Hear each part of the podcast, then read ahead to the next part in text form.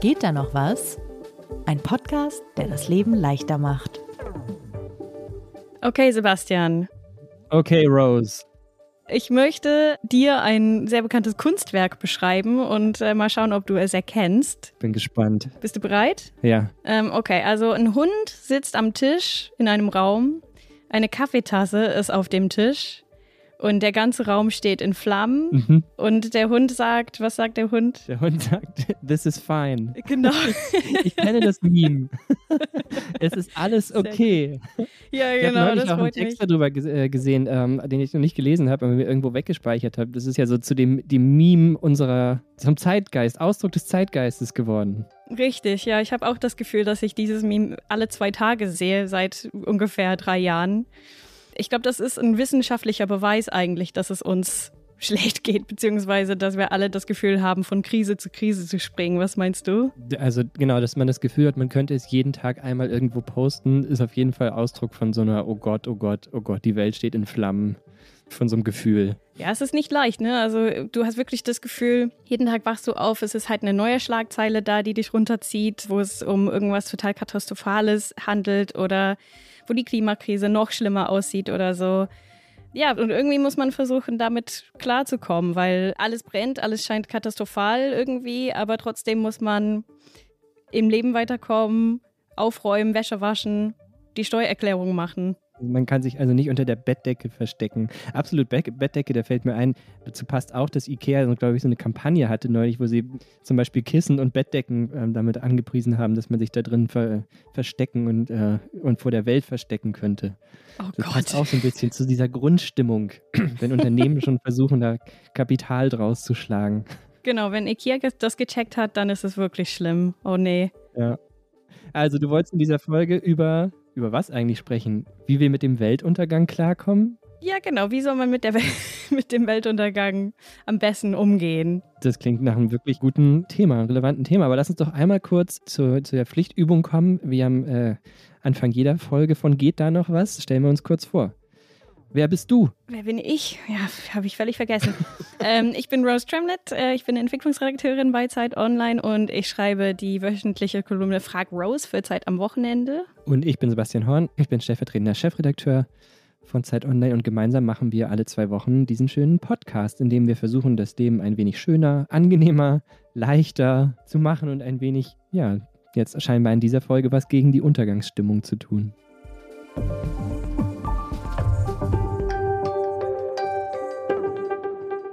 Genau, ja. How to Weltuntergang haben wir diese Folge vorübergehend äh, genannt. Genau, und äh, ich wollte jetzt nicht über so Prepping und so sprechen, also äh, Dosentomaten sammeln und also Klopapier hamstern. Da haben wir wahrscheinlich genug Tipps dazu gesammelt. Was mich interessiert, sind die psychologischen Fragen. Also wie geht man mit diesem endlosen Strom von sehr düsteren Schlagzeilen um? Wie soll man dann sein Alltagsleben und diese großen internationalen Krisen gedanklich priorisieren und irgendwie damit ähm, seine Ruhe finden? Was kann man machen, um nicht überfordert zu werden so im Alltag? Und kann man sogar konstruktiv reagieren? Genau, deshalb äh, habe ich ja auch solche Ansprechpartner ausgesucht, die sich mit äh, solchen Fragen beschäftigen und habe, finde ich, zum einen die, die perfekte Ansprechpartnerin gefunden, Lea Dom.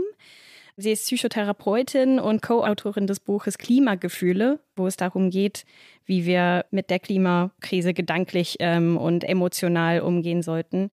Und sie ist auch Mitgründerin der Organisation Psychologists for Future. Äh, Das ist eine Gruppe von PsychologInnen und PsychotherapeutInnen, die ähm, ihr Ziel so zusammenfassen, äh, psychologisches und therapeutisches Fachwissen in den Umgang mit der Klimakrise und zur Förderung einer nachhaltigen Zukunft einzubringen.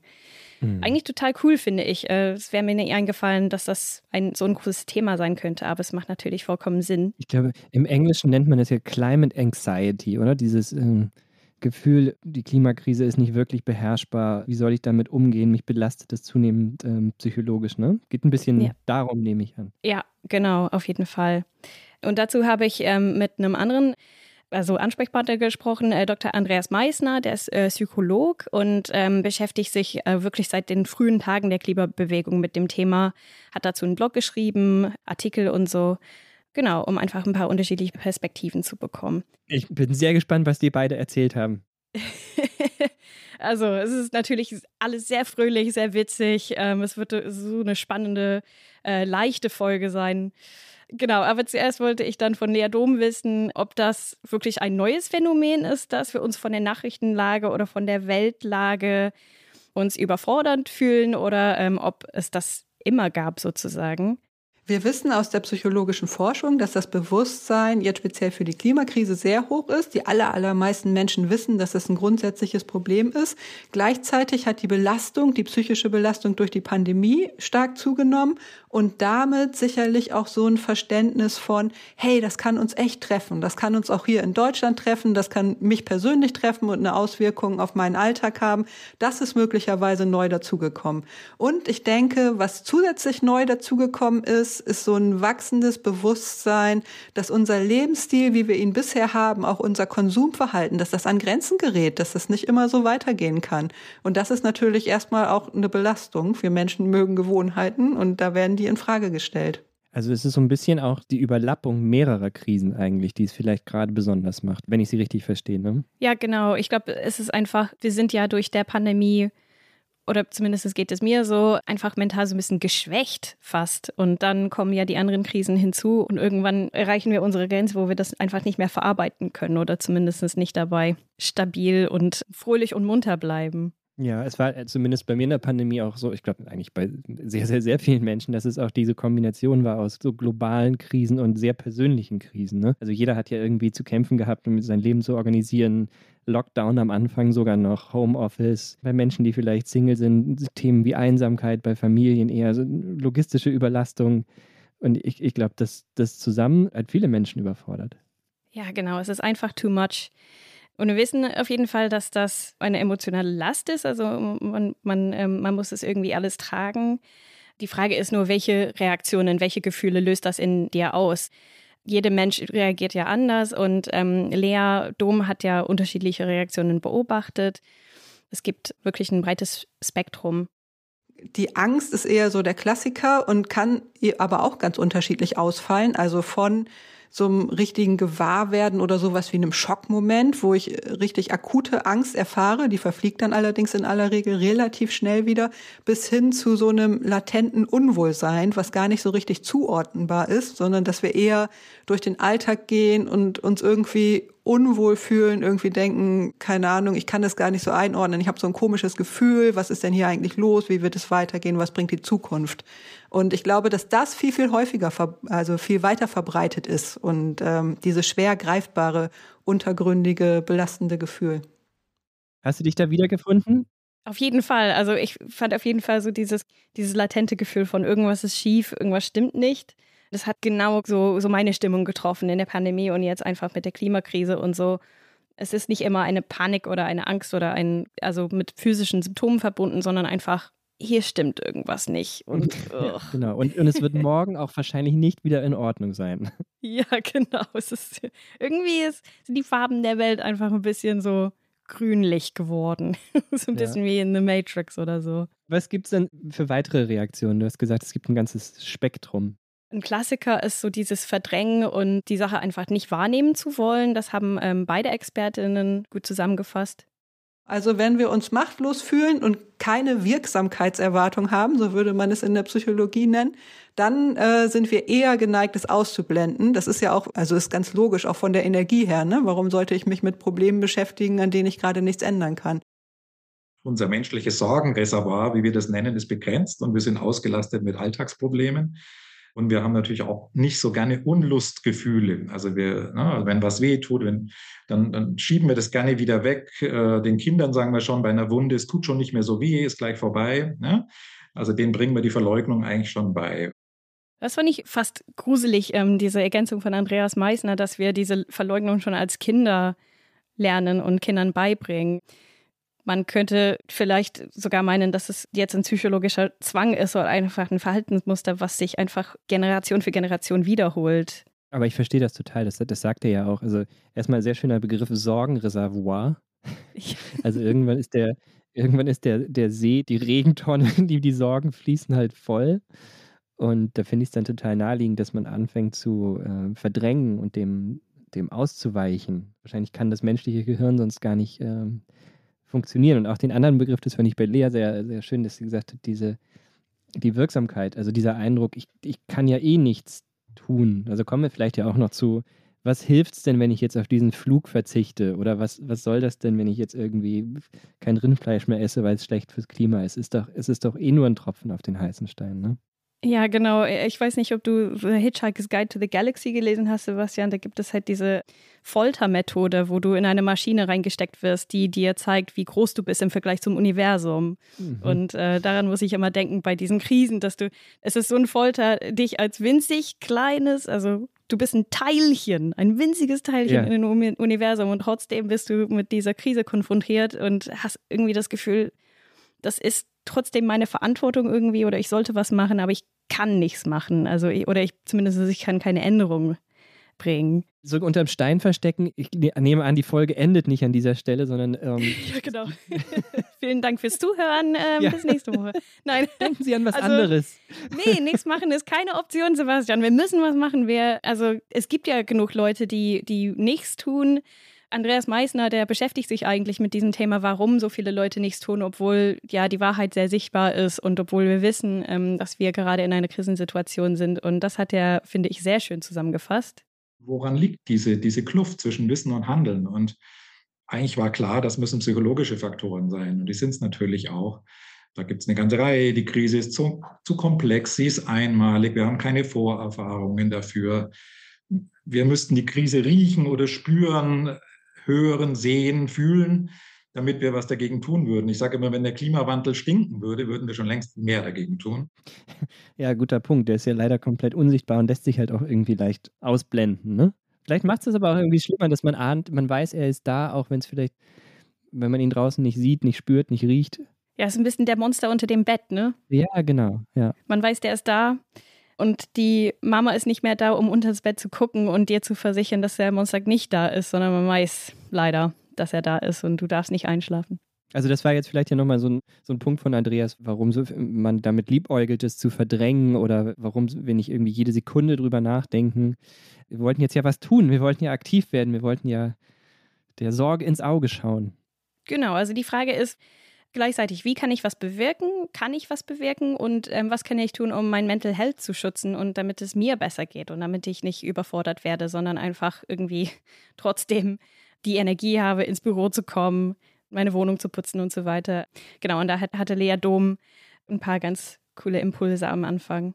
Ja, die Antwort auf die Frage muss im Grunde zwei Ebenen beinhalten, nämlich einerseits, was kann ich individuell tun, also wo kann ich mir vielleicht Zeiten der Entspannung einräumen, was tut mir gut, das ist individuell ganz unterschiedlich, ist es vielleicht eher Ablenkung, mich mit Freundinnen zu treffen oder auch Sport, Bewegung, Musik, Kunst, das ist so die Ebene der individuellen Resilienz. Und daneben wissen wir aber auch, dass das Unwohlsein, was durch die Krisen entsteht, vor allen Dingen dann logischerweise in den Griff bekommen werden kann, wenn wir wissen, dass die Regierung zum Beispiel aktiv wird. Also es gibt eine große Studie zu Klimaangst von Hickman et al. von 2021 und da wurde festgestellt, dass Menschen sich viel unwohler fühlen, wenn sie ihre eigene Regierung als untätig erleben.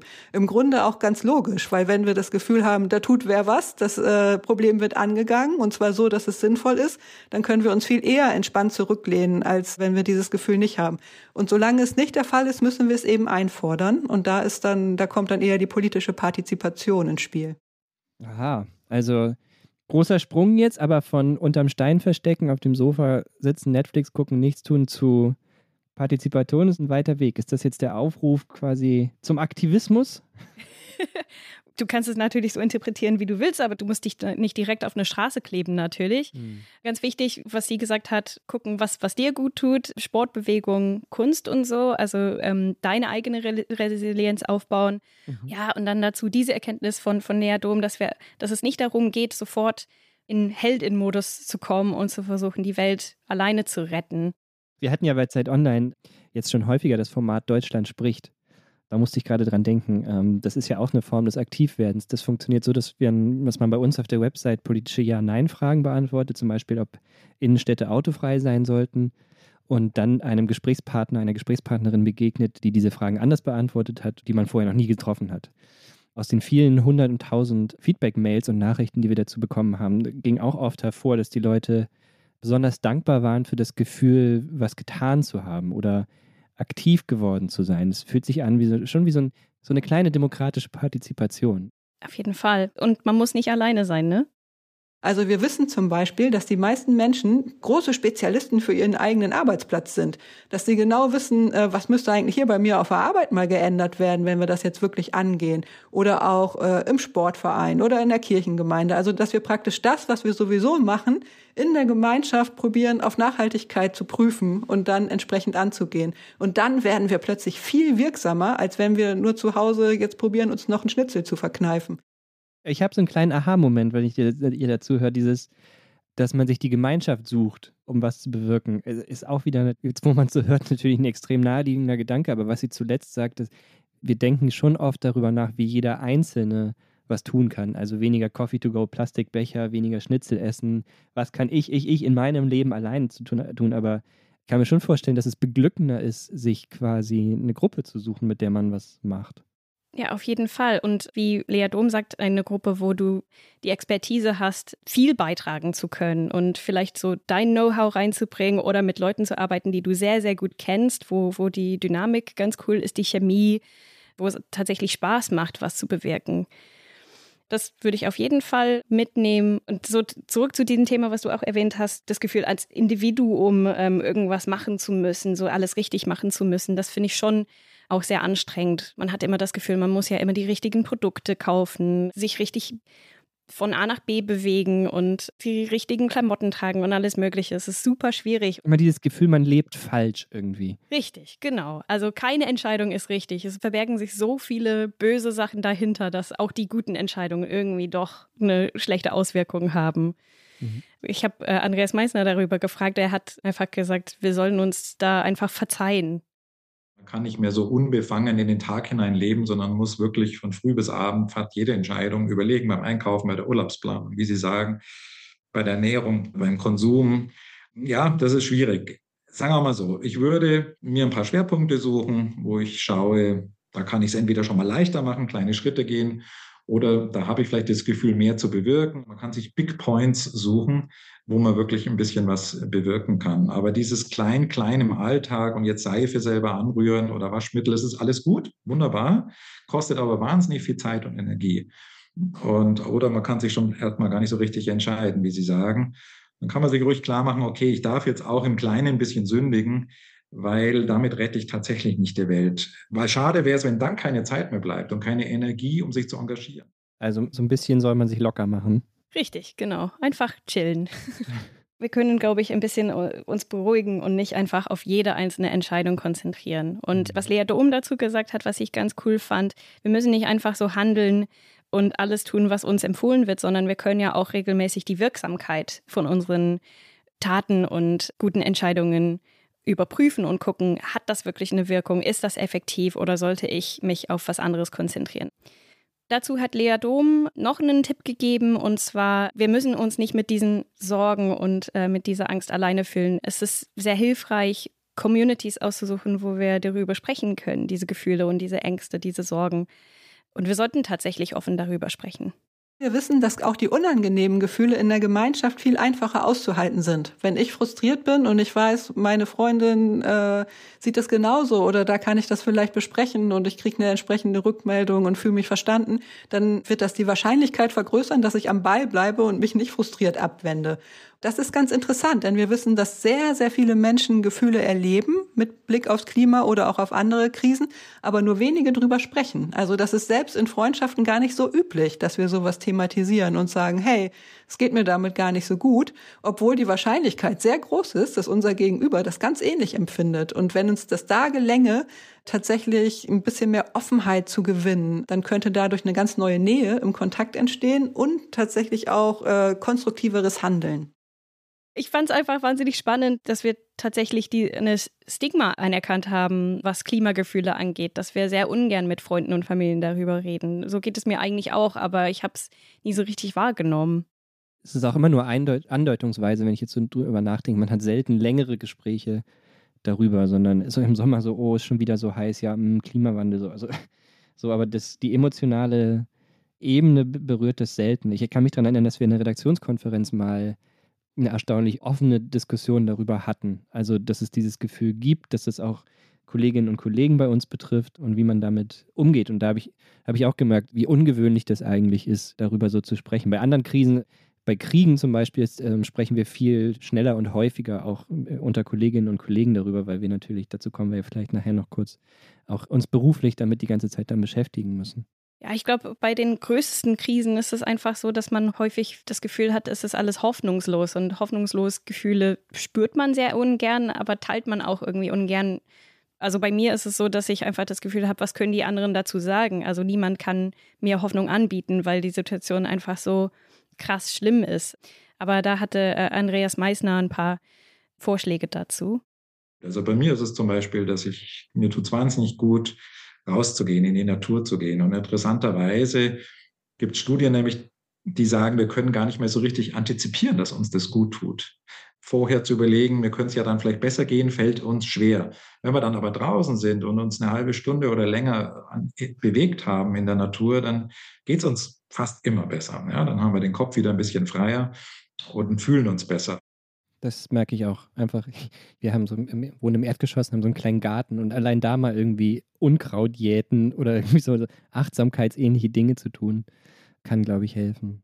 Aber vielleicht kommen wir wirklich nochmal auf diesen Punkt zurück, gerade mit dem journalistischen Aspekt oder dem Nachrichtenaspekt. Wir als Medium, als Zeitung transportieren natürlich auch viele dieser schlechten Nachrichten. Und was wir immer mal wieder hören, ist, dass, dass Leute quasi so sagen, oh, es ist mir alles zu viel, wo sind denn die guten Nachrichten? Ich, ich mache eine Nachrichten.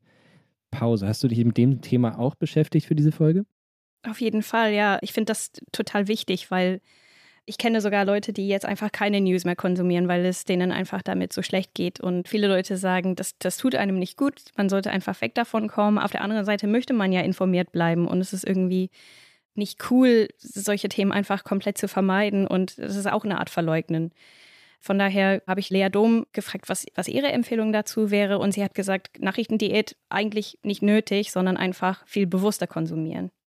Wenn wir alle Krisen auf der Welt gleichzeitig wahrnehmen, dann kann es tatsächlich was ganz Erdrückendes haben und dann kann eher Hoffnungslosigkeit eintreten. Aber wenn wir sagen, hey, das picke ich mir jetzt mal raus, da kann ich mir irgendwie vorstellen, das ist wichtig, da möchte ich in irgendeiner Form aktiv werden, weil es für mich auch eine Bedeutung hat, dann sind wir erfolgreicher. Was ich find, wichtig finde, ist, dass permanent Seriosität der eigenen Quellen geprüft wird und dass wir gucken, wie viel und zu welchen Uhrzeiten tut es mir gut. Wir wissen zum Beispiel, dass viele Menschen es abends nicht mehr so gut vertragen, weil dann die Schlafqualität leidet und so weiter. Das ist eigentlich eine bekannte Technik aus der Therapie, glaube ich, dass du ähm, beispielsweise ein Tagebuch führst oder so und einfach checkst, zu welchen Zeiten geht es mir gut oder schlecht, welche Trigger gibt es beispielsweise, die mich dann in schlechte Laune bringen und so. Und man kann dann dementsprechend sein, beispielsweise sein Nachrichtenkonsum anpassen, dadurch, dass man Push-Notifications ausstellst, äh, besondere Apps dir installierst, so Zeitfenster für manche Apps einstellst. Es gibt so Apps, die, mhm. die andere Apps deaktivieren für eine gewisse Zeit und so. Das wäre vielleicht eine Möglichkeit. Wir hatten ja auch schon eine Folge, da ging es um Smartphone-Sucht, die nicht Smartphone-Sucht heißt, aber wie man es schafft, seine Zeit am Handy etwas zu reduzieren. Da findet man sicherlich auch noch weitere Tipps. Ah ja, sehr cool. Gute Promo. Ja. Sebastian, sehr vorbildlich. Wir sind ja auch in diese Industrie, von daher trifft uns dieser Punkt besonders stark. Also wir wollen ja nicht, dass die Leute Nachrichtendiät machen. Ähm, das ist halt unser tägliches Brot. Wobei wir vollstes Verständnis haben für jeden, der sagt, also die Erwartung ist ja nicht, dass niemand seinen, dass jemand seinen, seinen Tag auf Zeit online verbringt sondern eben genau hin und wieder reinschaut und bei uns dann irgendwie die, die gut kuratierten Dinge findet.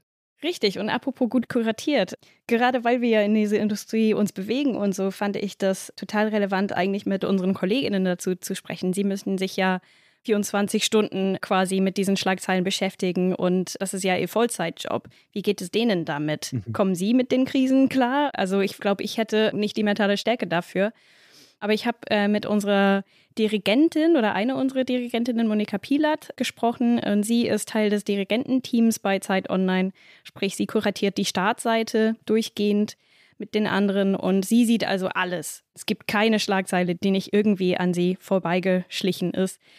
Und ich habe sie gefragt, was, was bei ihr durch den Kopf geht, wenn so eine große Krise plötzlich ausbricht oder in die Nachrichten landet. Also die erste wirklich ganz große Lage, die ich mitbekommen habe, war 9-11 äh, und Ich saß äh, damals noch bei der Nachrichtenagentur äh, mittags im Büro und habe gedacht, was bringt CNN da für, für, eine komische Serie? Was ist das für ein Quatsch, was die da zeigen? Und äh, bis klar war, das ist aktuell. Und dann tritt eigentlich sowas ein, was im Moment, ersten Moment auch schützt, nämlich, dass man erstmal sehr professionell reagieren muss, weil es ist klar, es ist eine krasse Nachricht.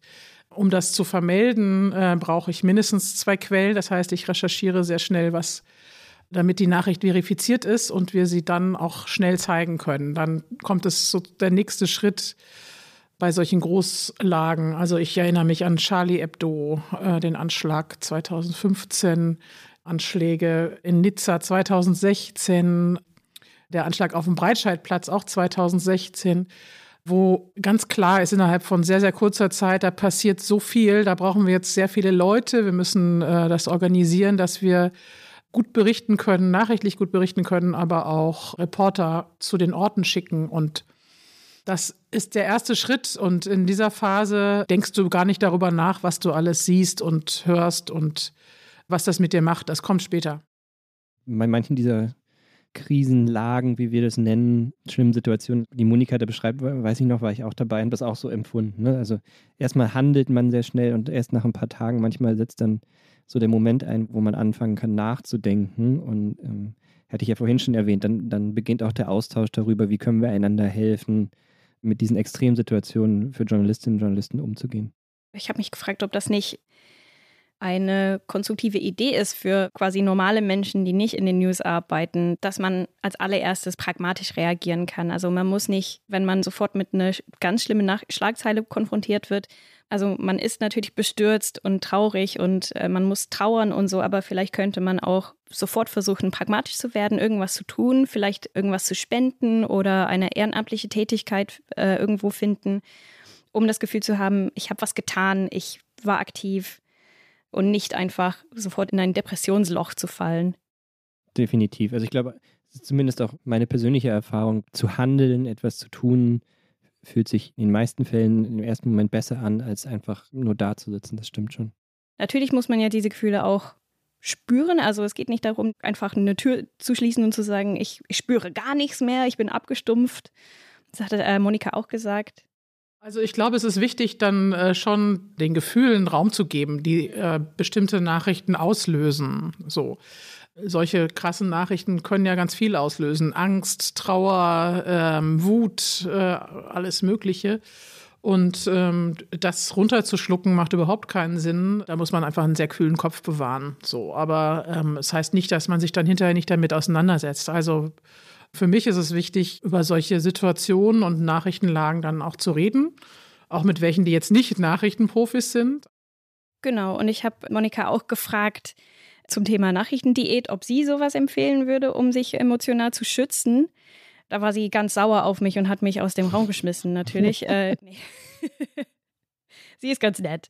Sie hatte äh, wirklich ein paar sehr gute Hinweise zu dem Thema, aber findet es natürlich nicht nötig, eine Nachrichtendiät zu machen, sondern hat uns einfach ein paar Tipps gegeben, wie man gute Nachrichtenquellen findet.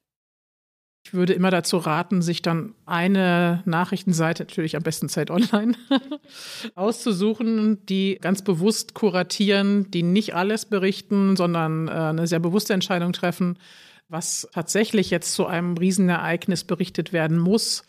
Ja, darauf zu setzen, dass bei guten Nachrichtenseiten, bei guten Homepages, die äh, Leute, die die machen, auch wirklich darüber nachgedacht haben, was sie wirklich bringen und nicht alles raushauen, was gerade mal über irgendeine Quelle kommt. Ja, also niemand hat mich bestochen äh, oder ich habe Monika nicht bestochen, Zeit Online zu empfehlen nach, als Nachrichtenquelle. Kleiner Disclaimer. Also nicht, dass, dass wir irgendwie hier komplett voreingenommen sind oder, oder so. Aber einfach zusehen, dass die Nachrichtenquellen, die du konsumierst, zuverlässig sind, gut kuratiert und so, damit eben man nicht mit den Nachrichten konfrontiert wird, die Panikmacherei sind beispielsweise oder die einem einfach nicht gut tun. Das mache ich ja schon natürlich als Redakteurin bei Zeit Online, aber es ist äh, trotzdem, glaube ich, immer wichtig daran zu denken, dass Quellen wie Twitter und so, das sind schon Nachrichtenquellen, aber vielleicht nicht die besten, wenn es dir nicht gut geht, weil niemand kuratiert das. Und mhm. du siehst dann natürlich auch die ganzen Reaktionen darauf, die teilweise auch Panik und Wut und so mit sich bringen und in dir dann auch diese Emotionen hochwirbeln. Am Anfang, als du das Thema vorgestellt hast, klang das so ein bisschen so, als hättest du auch dieses latente Gefühl, die, die Welt geht permanent unter und zwar auf acht verschiedenen Wegen gleichzeitig. Haben dir die Gespräche mit den Expertinnen und Experten und mit, mit Monika und hat dir das äh, in gewisser Weise geholfen? Definitiv. Es hat mich wirklich sehr beruhigt, muss ich sagen. Ich habe, glaube ich, komplett den Überblick verloren, dass es Dinge gibt, die ich selber machen kann, mich besser zu fühlen, genauso wie ich es machen würde, wenn ich sonst ein Problem in meinem Leben hätte. Also wenn ich sonst emotionale Probleme habe, dann mache ich meine Hobbys, treffe ich mich mit meinen Freunden, ich mache eine, äh, einen Spaziergang oder gehe wandern. Aus irgendeinem Grund habe ich das nie mit Klimaangst und mit meinen Gefühlen bezüglich den Nachrichten sowas verbunden. Aber ähm, man muss es natürlich auch als Self-Care betrachten, sich von solchen Nachrichtenlagen dann runterzubringen und sich danach was Gutes zu tun. Die Wichtigkeit, einen Beitrag zu leisten und zwar einen sinnvollen Beitrag, also nicht einfach in diesen Kleinigkeiten von Entscheidungen, welche Waschpulver nehme ich und sowas, sondern wo kann ich halt was bewirken und wo kann ich mich eher verzeihen. Mhm. Wie siehst du das, Sebastian? Erstmal vielen, vielen Dank, dass du diese Eindrücke von den Expertinnen und so mitgebracht hast und diese Folge vorbereitet hast. Ich habe da auch viel mitgenommen und ich glaube, am, am, zentralsten war dieser Fokus, dass man in der kleinen Gemeinschaft, in der kleinen Gruppe aktiv wird und, und handelt. Also ich glaube, gerade bei den Krisen geht es häufig um das ganz, ganz Große, um die, um die Politik, um die Weltpolitik und oft um das ganz, ganz Kleine, meine eigenen persönlichen Lebensentscheidungen. Und dazwischen gibt es ja halt aber auch irgendwas. Ich, gerade vielleicht ist es, ist sowohl Metapher als auch so konkrete Maßnahmen. Ich muss gerade an dieses Plogging denken. Du kennst du das? Das ist dieses, wenn du joggen gehst, das kommt glaube ich aus Schweden und gleichzeitig Müll sammelst. Ah ja. Eine Zeit lang gab es das auch in Deutschland. Und da musste ich gerade ein bisschen dran denken, weil das ist so sinnbildlich. Also man macht, man macht irgendwie eh sein Hobby und ist in der Gruppe unterwegs und tut irgendwie was Gutes. Also das muss natürlich nicht das sein. Das ist natürlich perfekt. Das verbindet ja alle Vorschläge gleichzeitig. Ja, deswegen hatte ich das so gerade äh, im Kopf. Und ich glaube, da, da ist äh, bei vielen Themen, bei vielen Krisen was, was man, was man tun kann, um so diese Wirksamkeit. Alles, was ich jetzt sehen möchte, ist du, wie du so der Spree entlang läufst mit einer riesen Mülltüte hinter dir. Wie ein Luftballon. Deswegen machen wir einen Podcast und kein Video, damit, damit das niemand äh, zu sehen bekommen muss. Rose, vielen Dank für die Folge, vielen Dank fürs Zuhören. Man kann uns schreiben. Ähm, wir sind wirklich sehr daran interessiert, gerade mit Fokus auf, wie ihr mit belastenden Nachrichten, mit Berichterstattung und so weiter umgeht. Freuen wir uns immer über Feedback, auch über diesen Podcast hinaus. Man kann uns schreiben an geht da noch was zeit.de. Genau, und jetzt Schluss. Ich muss äh, endlich mal meine Steuererklärung machen. Los geht's. Danke, Rose. Bis bald. Ciao. Danke, Sebastian. Ciao. Geht da noch was? Ist ein Podcast von Zeit Online, produziert von Pool Artists.